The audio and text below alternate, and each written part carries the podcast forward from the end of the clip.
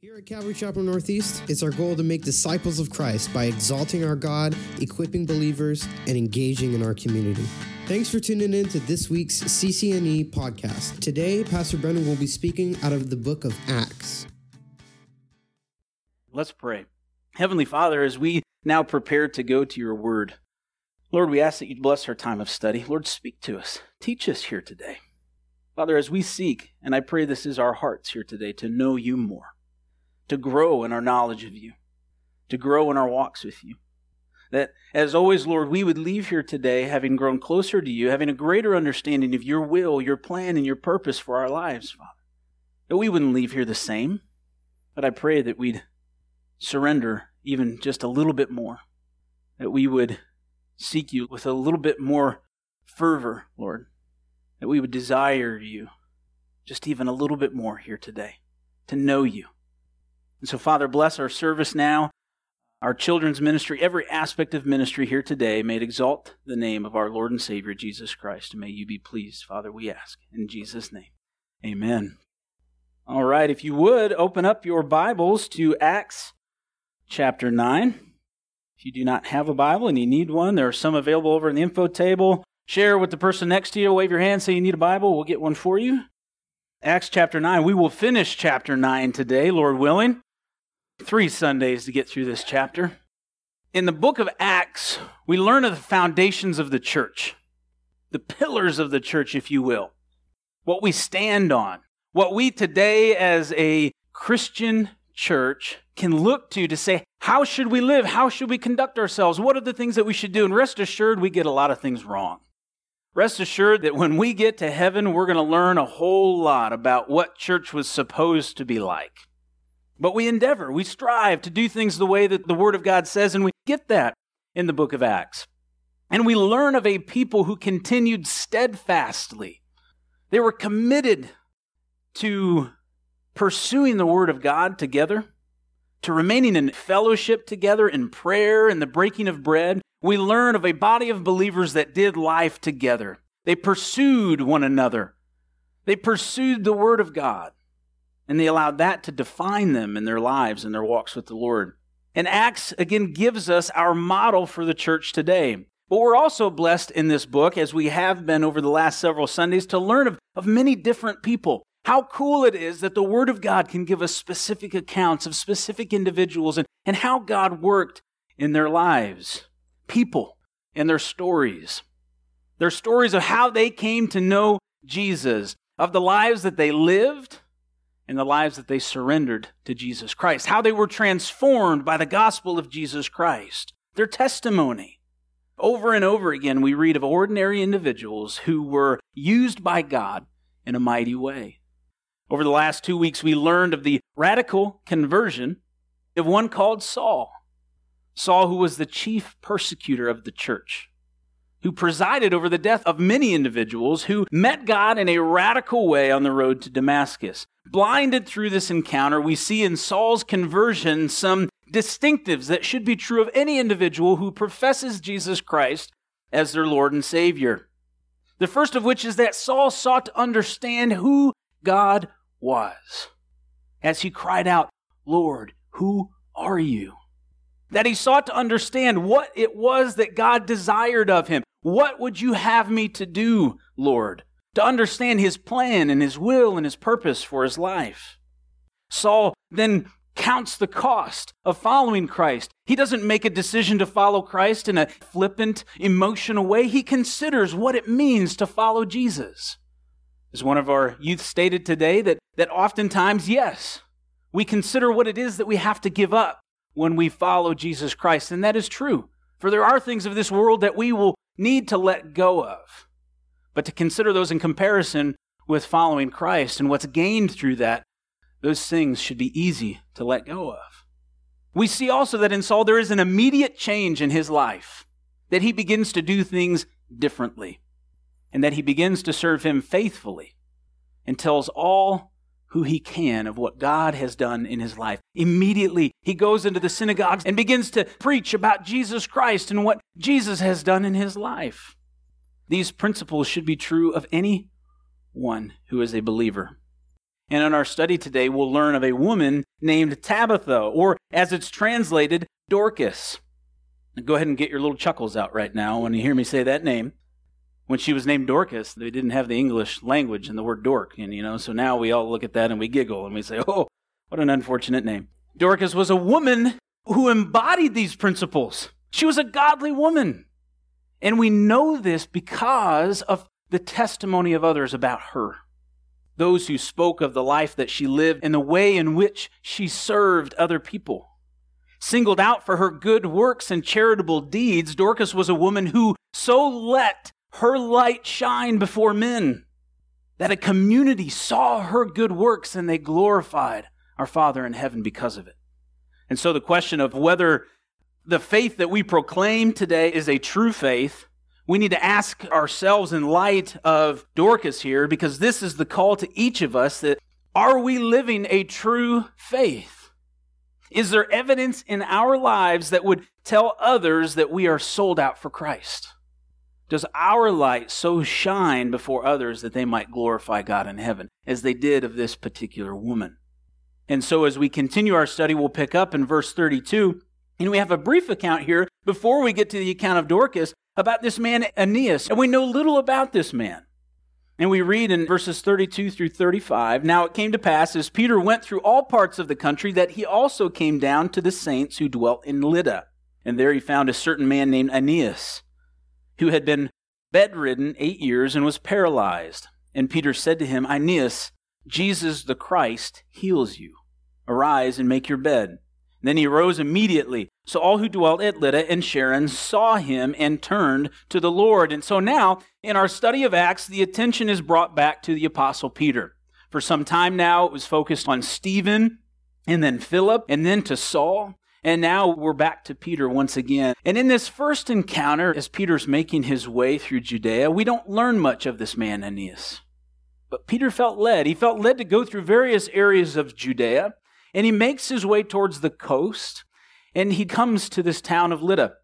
And it's here that he finds this man Aeneas. For eight years, this man had been paralyzed, bedridden. And this likely reminds you of the earlier account where Peter, who was led of the Spirit, heals the man who had been paralyzed for 40 years, who's sitting on the steps of the temple asking alms. And here, once again, Peter is obedient to the leading of the Holy Spirit.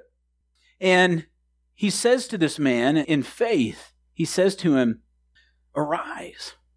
He says, Jesus has made you well. And so he, obedient to the leading of Spirit, he declares through a word of faith that this man is healed. And what we need to recognize here, just like before, is that Peter does not muster up some kind of magical command. He doesn't seek to take credit for any sort of healing. He only seeks to recognize what he believes God has told him and bring glory to Jesus Christ, declaring to this man, You've been made well. Jesus the Christ heals you. And this man wasted no time. He arose immediately.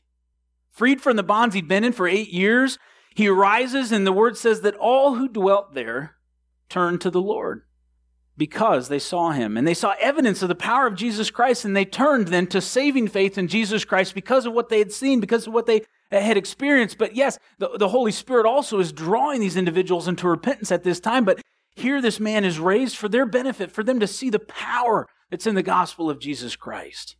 Now, you may not have been healed in such an amazing and miraculous way. And maybe you have experienced amazing healing in your own life or in lives of those who have been around you. This still happens today. But what we see here is that because of this man, because of what God did in his life, people were impacted, people were saved, people turned to, to Jesus Christ because of what they had heard and seen that God had done. And so, in similar fashion, by the word of our testimony, do many come to know Jesus. They come to know Jesus Christ as their Lord and Savior. And oftentimes, not just in word as our testimony proclaims, but also in deed, in the works that we do, in the things that we do, in the way in which we live out our lives. Many are impacted. And so, as we continue, we learn of this particular woman, Dorcas, who had such a testimony in her community because of how she lived her life. And in verse 36, we read At Joppa there was a certain disciple named Tabitha, which is translated Dorcas. And this woman was full of good works and charitable deeds, which she did. But it happened in those days that she became sick and died. And when they had washed her, they laid her in an upper room. And since Lydda was near Joppa, and the disciples had heard that Peter was there, they sent two men to him, imploring him not to delay in coming to them. Then Peter arose and went with them. And when he had come, they brought him to the upper room, and all the widows stood by him weeping, showing the tunics and garments which Dorcas had made while she was with them. This woman, Tabitha, was a critical part of the church. We know here that because of the fact that there was an upper room in her home, we can speculate that she was a fairly wealthy woman, at least well enough off to have a larger home. And we read here that there were specific things that she did for others in her community. This was a woman who truly made a difference. And just like those who we've read of before in the book of Acts, we continue to see here ordinary people doing extraordinary things for Christ. And the widows who are standing there weeping, you know, sometimes we'll see where there are those in the Bible and they're weeping, and, and we believe that they're professional mourners. This was a common thing in the land at the time, where individuals would come together and maybe they didn't even really know the person, but they mourned over them. They wailed and they mourned for their loss. But we don't believe in this particular case that these were professional mourners. At least I don't. I think that these were real individuals who were touched by what Dorcas had done because they have evidence of it. They're able to speak to the way in which she lived her life and the things that she did for the community. They're recognizing that this is a big loss for them. They were deeply affected and impacted by this woman, her life, and the things that she did. Her death was a great loss. And so Peter was summoned. Now, did they call him specifically because they thought, well, Peter's in town or he's nearby and he can raise Dorcas from the dead? We don't see evidence of that. Some may have thought that, some may have hoped that and prayed for that. I imagine most, no different than the desire to have a pastor present during a time of difficulty or trouble or loss of a loved one. They sought to have Peter there because there was great mourning there was a loss of an important individual within the church, and, and he could provide reconciliation to them, ministering to them, comforting them, encouraging them. But when Peter arrives, once again, so led of the Holy Spirit, he recognizes and sees and understands and hears from the Lord what it is that God would desire for him to do. But it's not the raising of a woman from the dead that to me is the focus of this particular passage, though we'll hear more of that here shortly, and we'll see how it is that Peter goes about raising this woman from the dead. And, and no doubt that had an impact. Many were saved because of that. I think there's something else that we see here with this woman that for a Christian today, it's important to reflect on and to see and to understand. And as we seek to understand who this woman Dorcas is and, and why her death was significant, we read that she was a woman full of good works and charitable deeds which she did. There's an emphasis there on the fact that she did them. Oftentimes, we, maybe even in our own lives or other individuals, or there's somebody maybe that you can think of at work who says that they're always going to do something, but they don't do it. Who talks a good game about the Christian life, but they don't back it up in practice. Here, Luke, the inspired author of the book of Acts, gives us this little emphasis that she was a woman who was full of good works and charitable deeds, and she did them. She followed through. This is what this woman was known for. Not just the talk of good deeds. She is not someone who said she would go do things and then didn't do it. She backed it up. And it's not that she pretended to be something then that she was not. No, she was full of good works. And she did them. She followed through. This is what made her so special, so impactful. Through a needle and a thread, it seems that this woman made an impact in her community.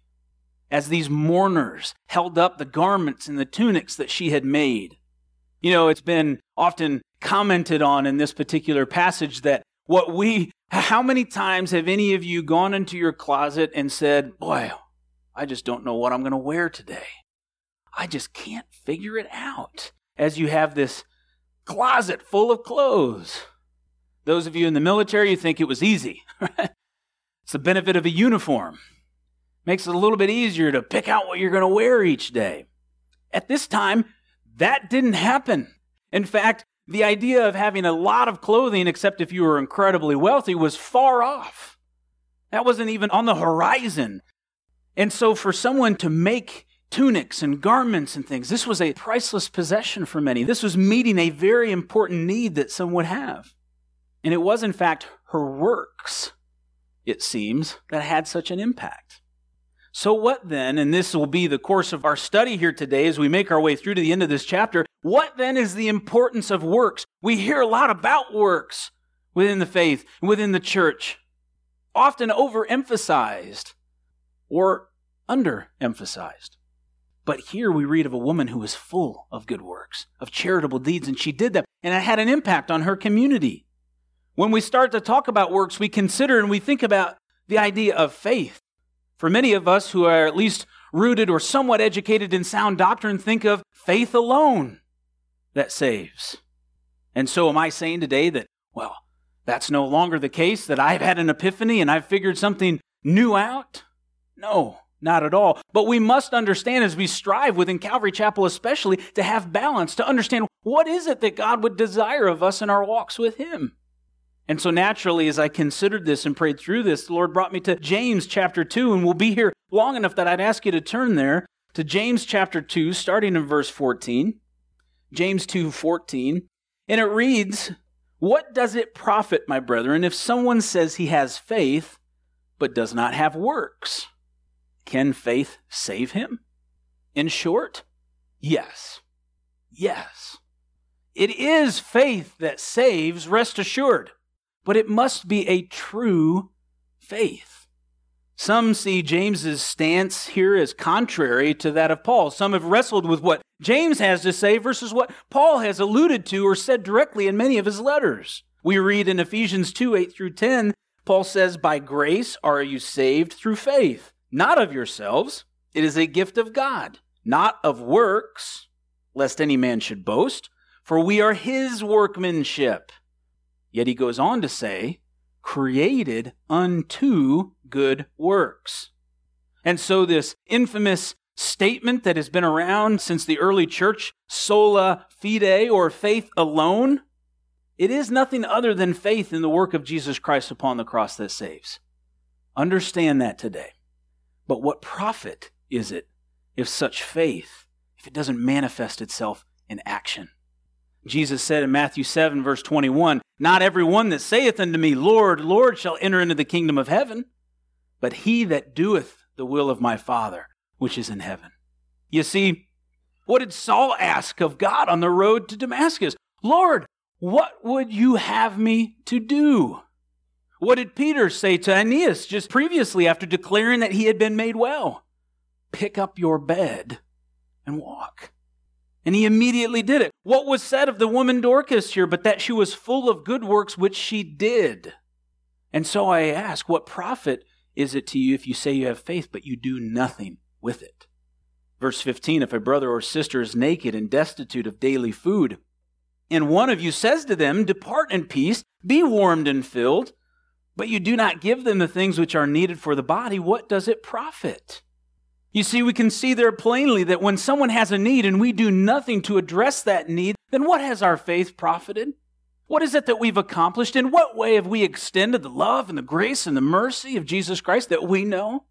Oftentimes today, the, the, modern day equivalent of this, in some ways, though this same scenario plays itself out, but what happens a lot today as well is this idea of, I'll pray for you.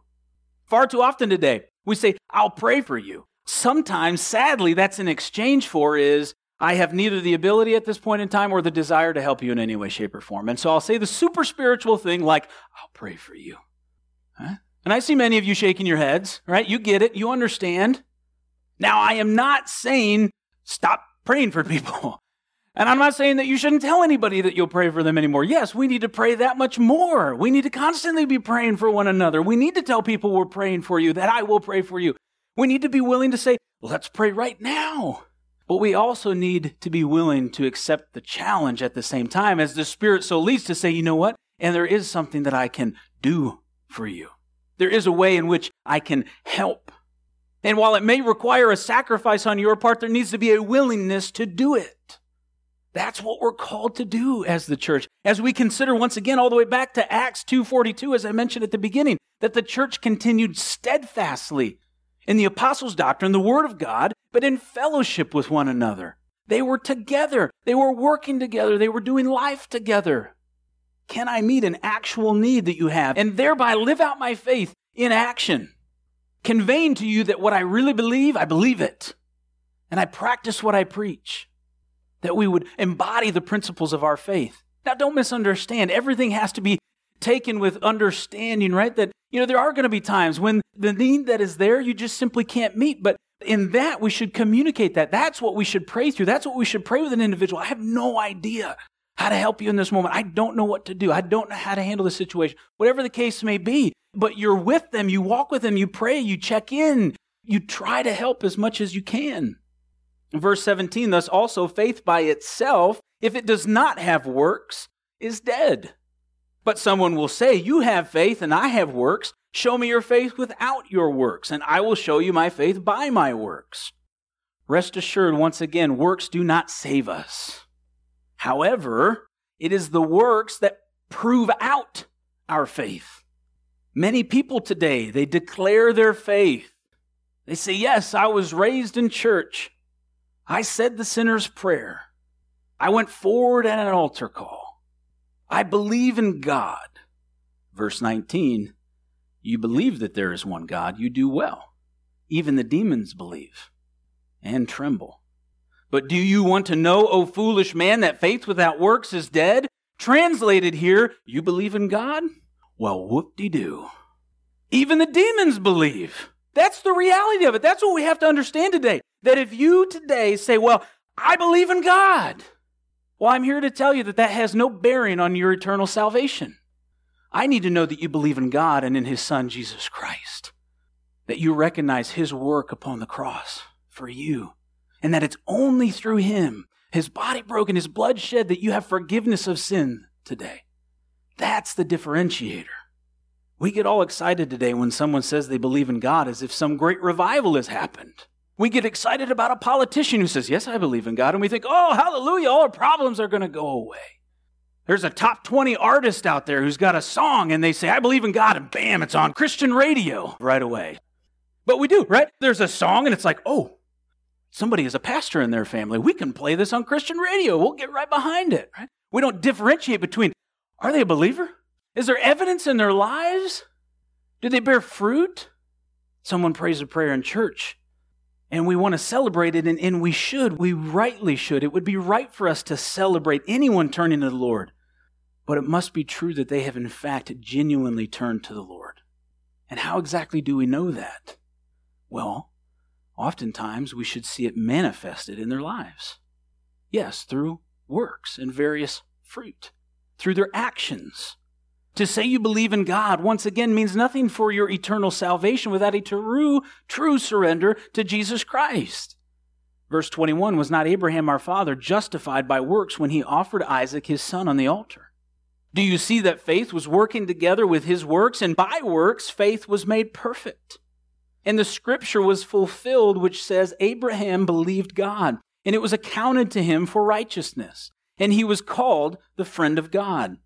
You see then that a man is justified by works and not by faith only. The works completed his faith. They proved out that what he believed, he believed, and he was willing to take action on that faith.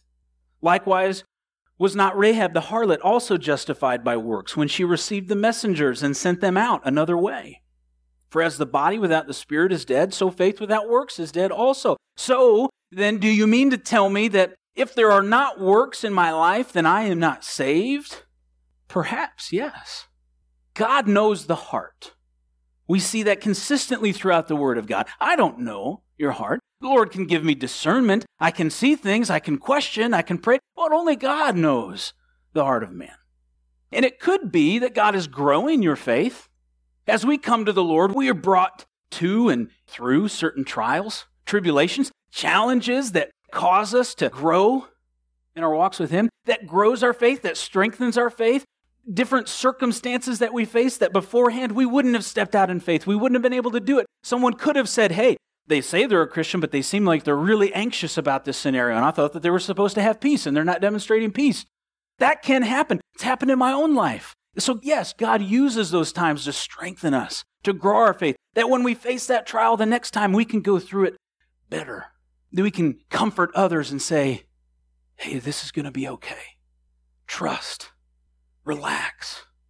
That we can truly experience that peace which surpasses all understanding. That when it doesn't make sense to the rest of the world, that we're at peace and we can rest and we can wait on the Lord. And so, yes, God does that work.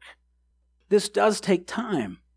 But I would say that if you claim to be walking with the Lord, that you say you believe, but consistently your actions do not match that, then yes, that would be cause for question.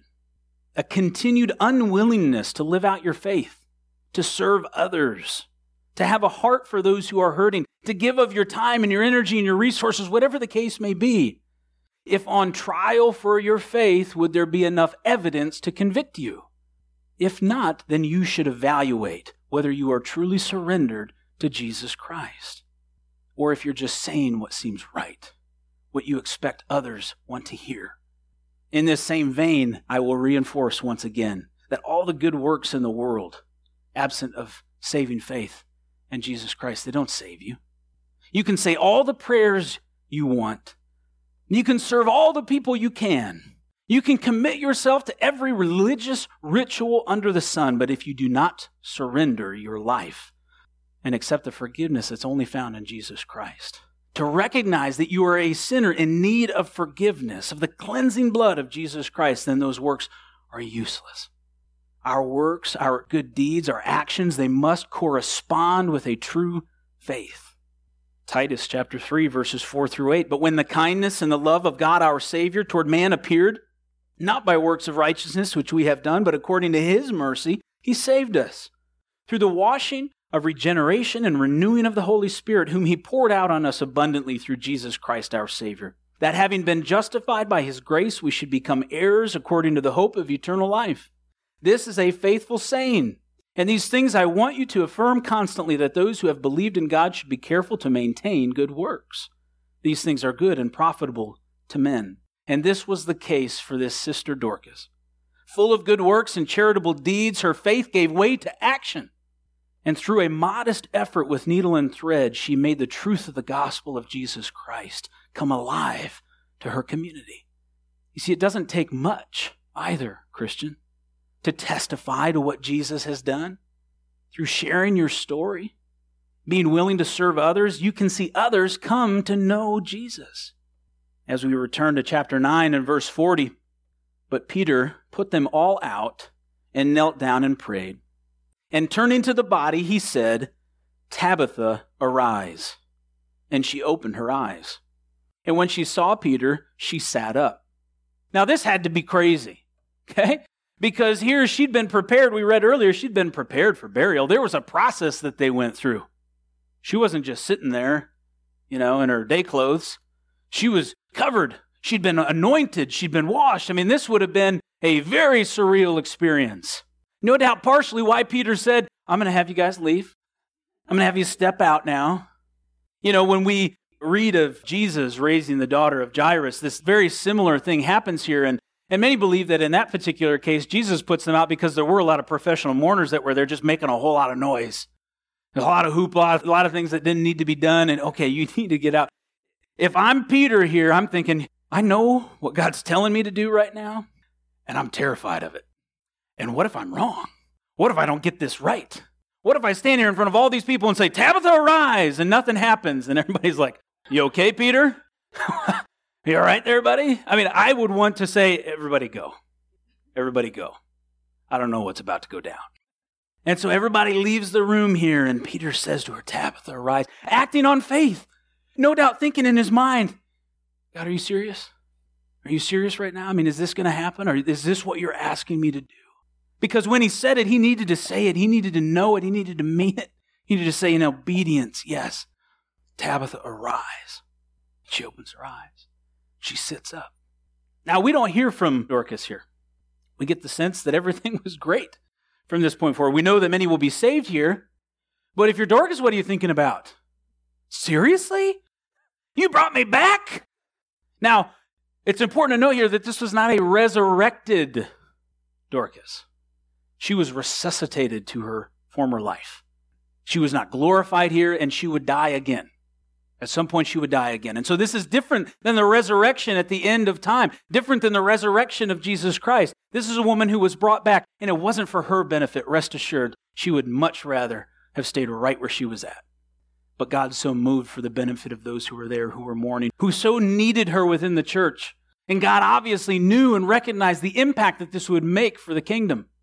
And so, he then, in verse 41, he gave her his hand and lifted her up. And when he had called the saints and widows, he presented her alive. And it became known throughout all Joppa, and many believed on the Lord. So it was that he stayed many days in Joppa with Simon a tanner.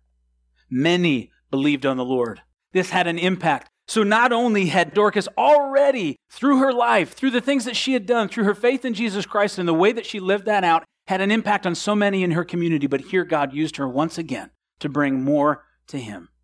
Many believed on the Lord, many were saved. Why? Because they witnessed a miracle, a mighty move of the Spirit, but it's still the Spirit that draws one to repentance. Remember that.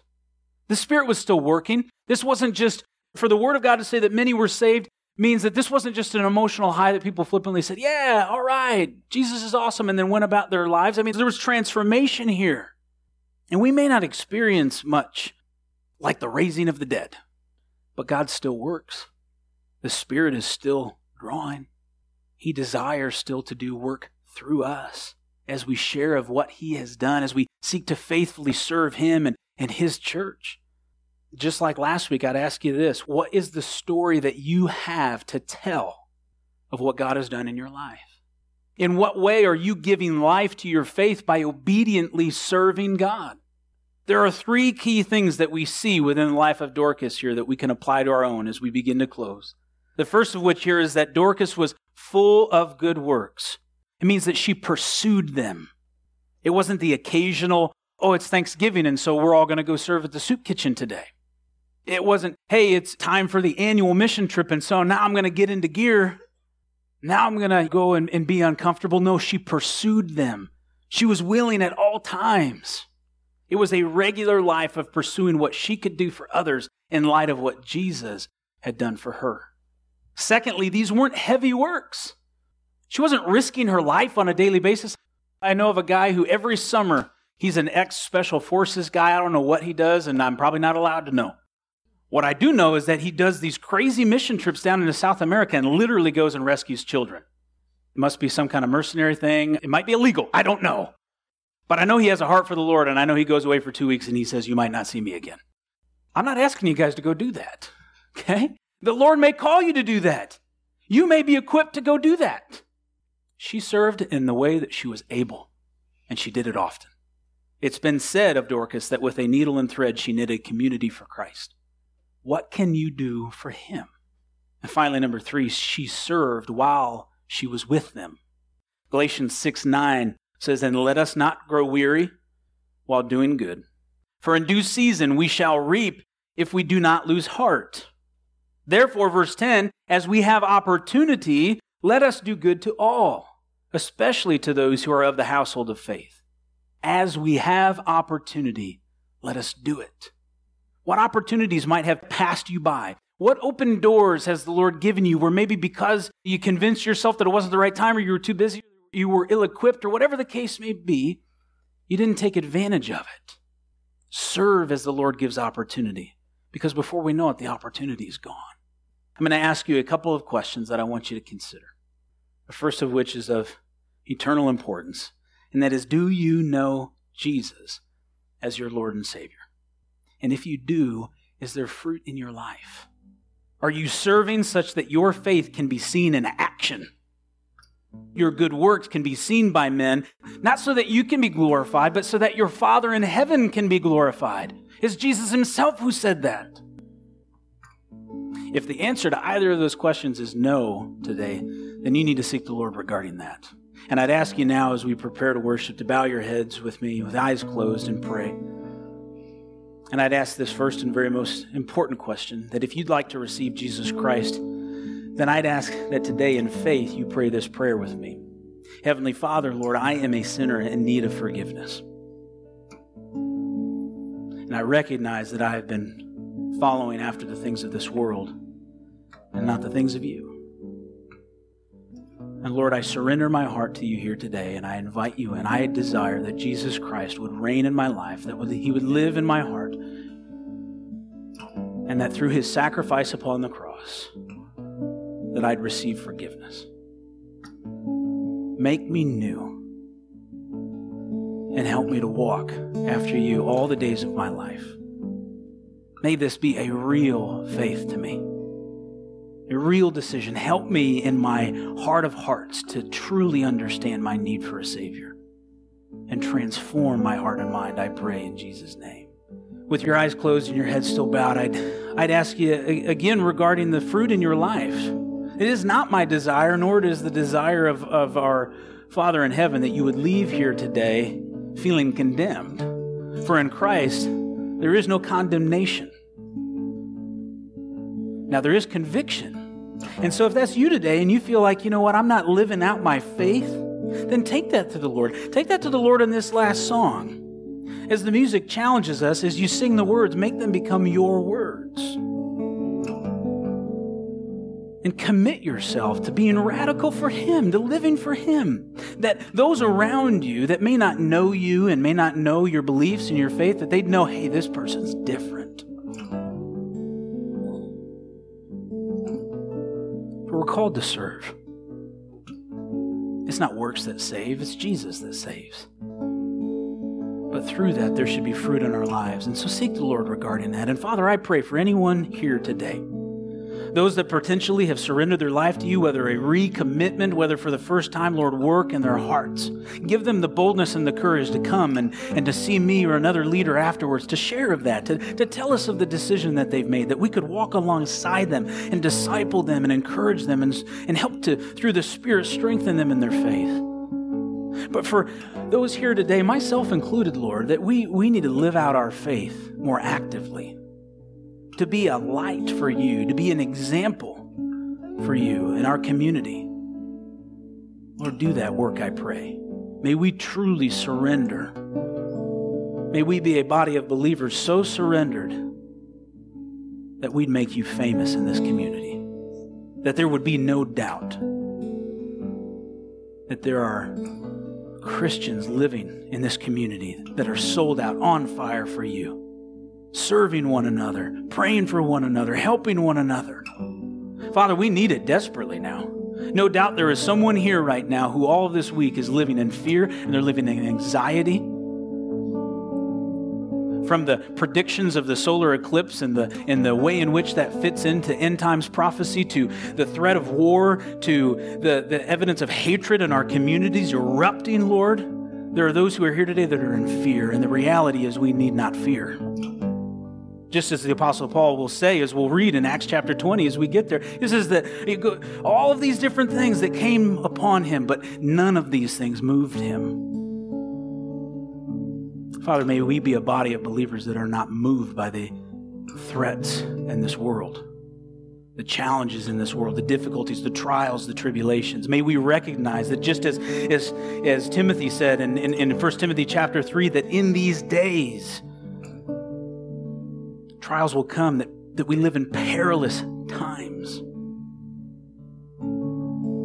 All that's going on around us is a reminder that you're coming, Lord. And that we have a glorious hope in the return of our Lord and Savior Jesus Christ. May we be comforted in that as we seek to live out our faith. Lord, I pray. Do that work here, Lord, in us and through us. We ask in Jesus' name. Amen.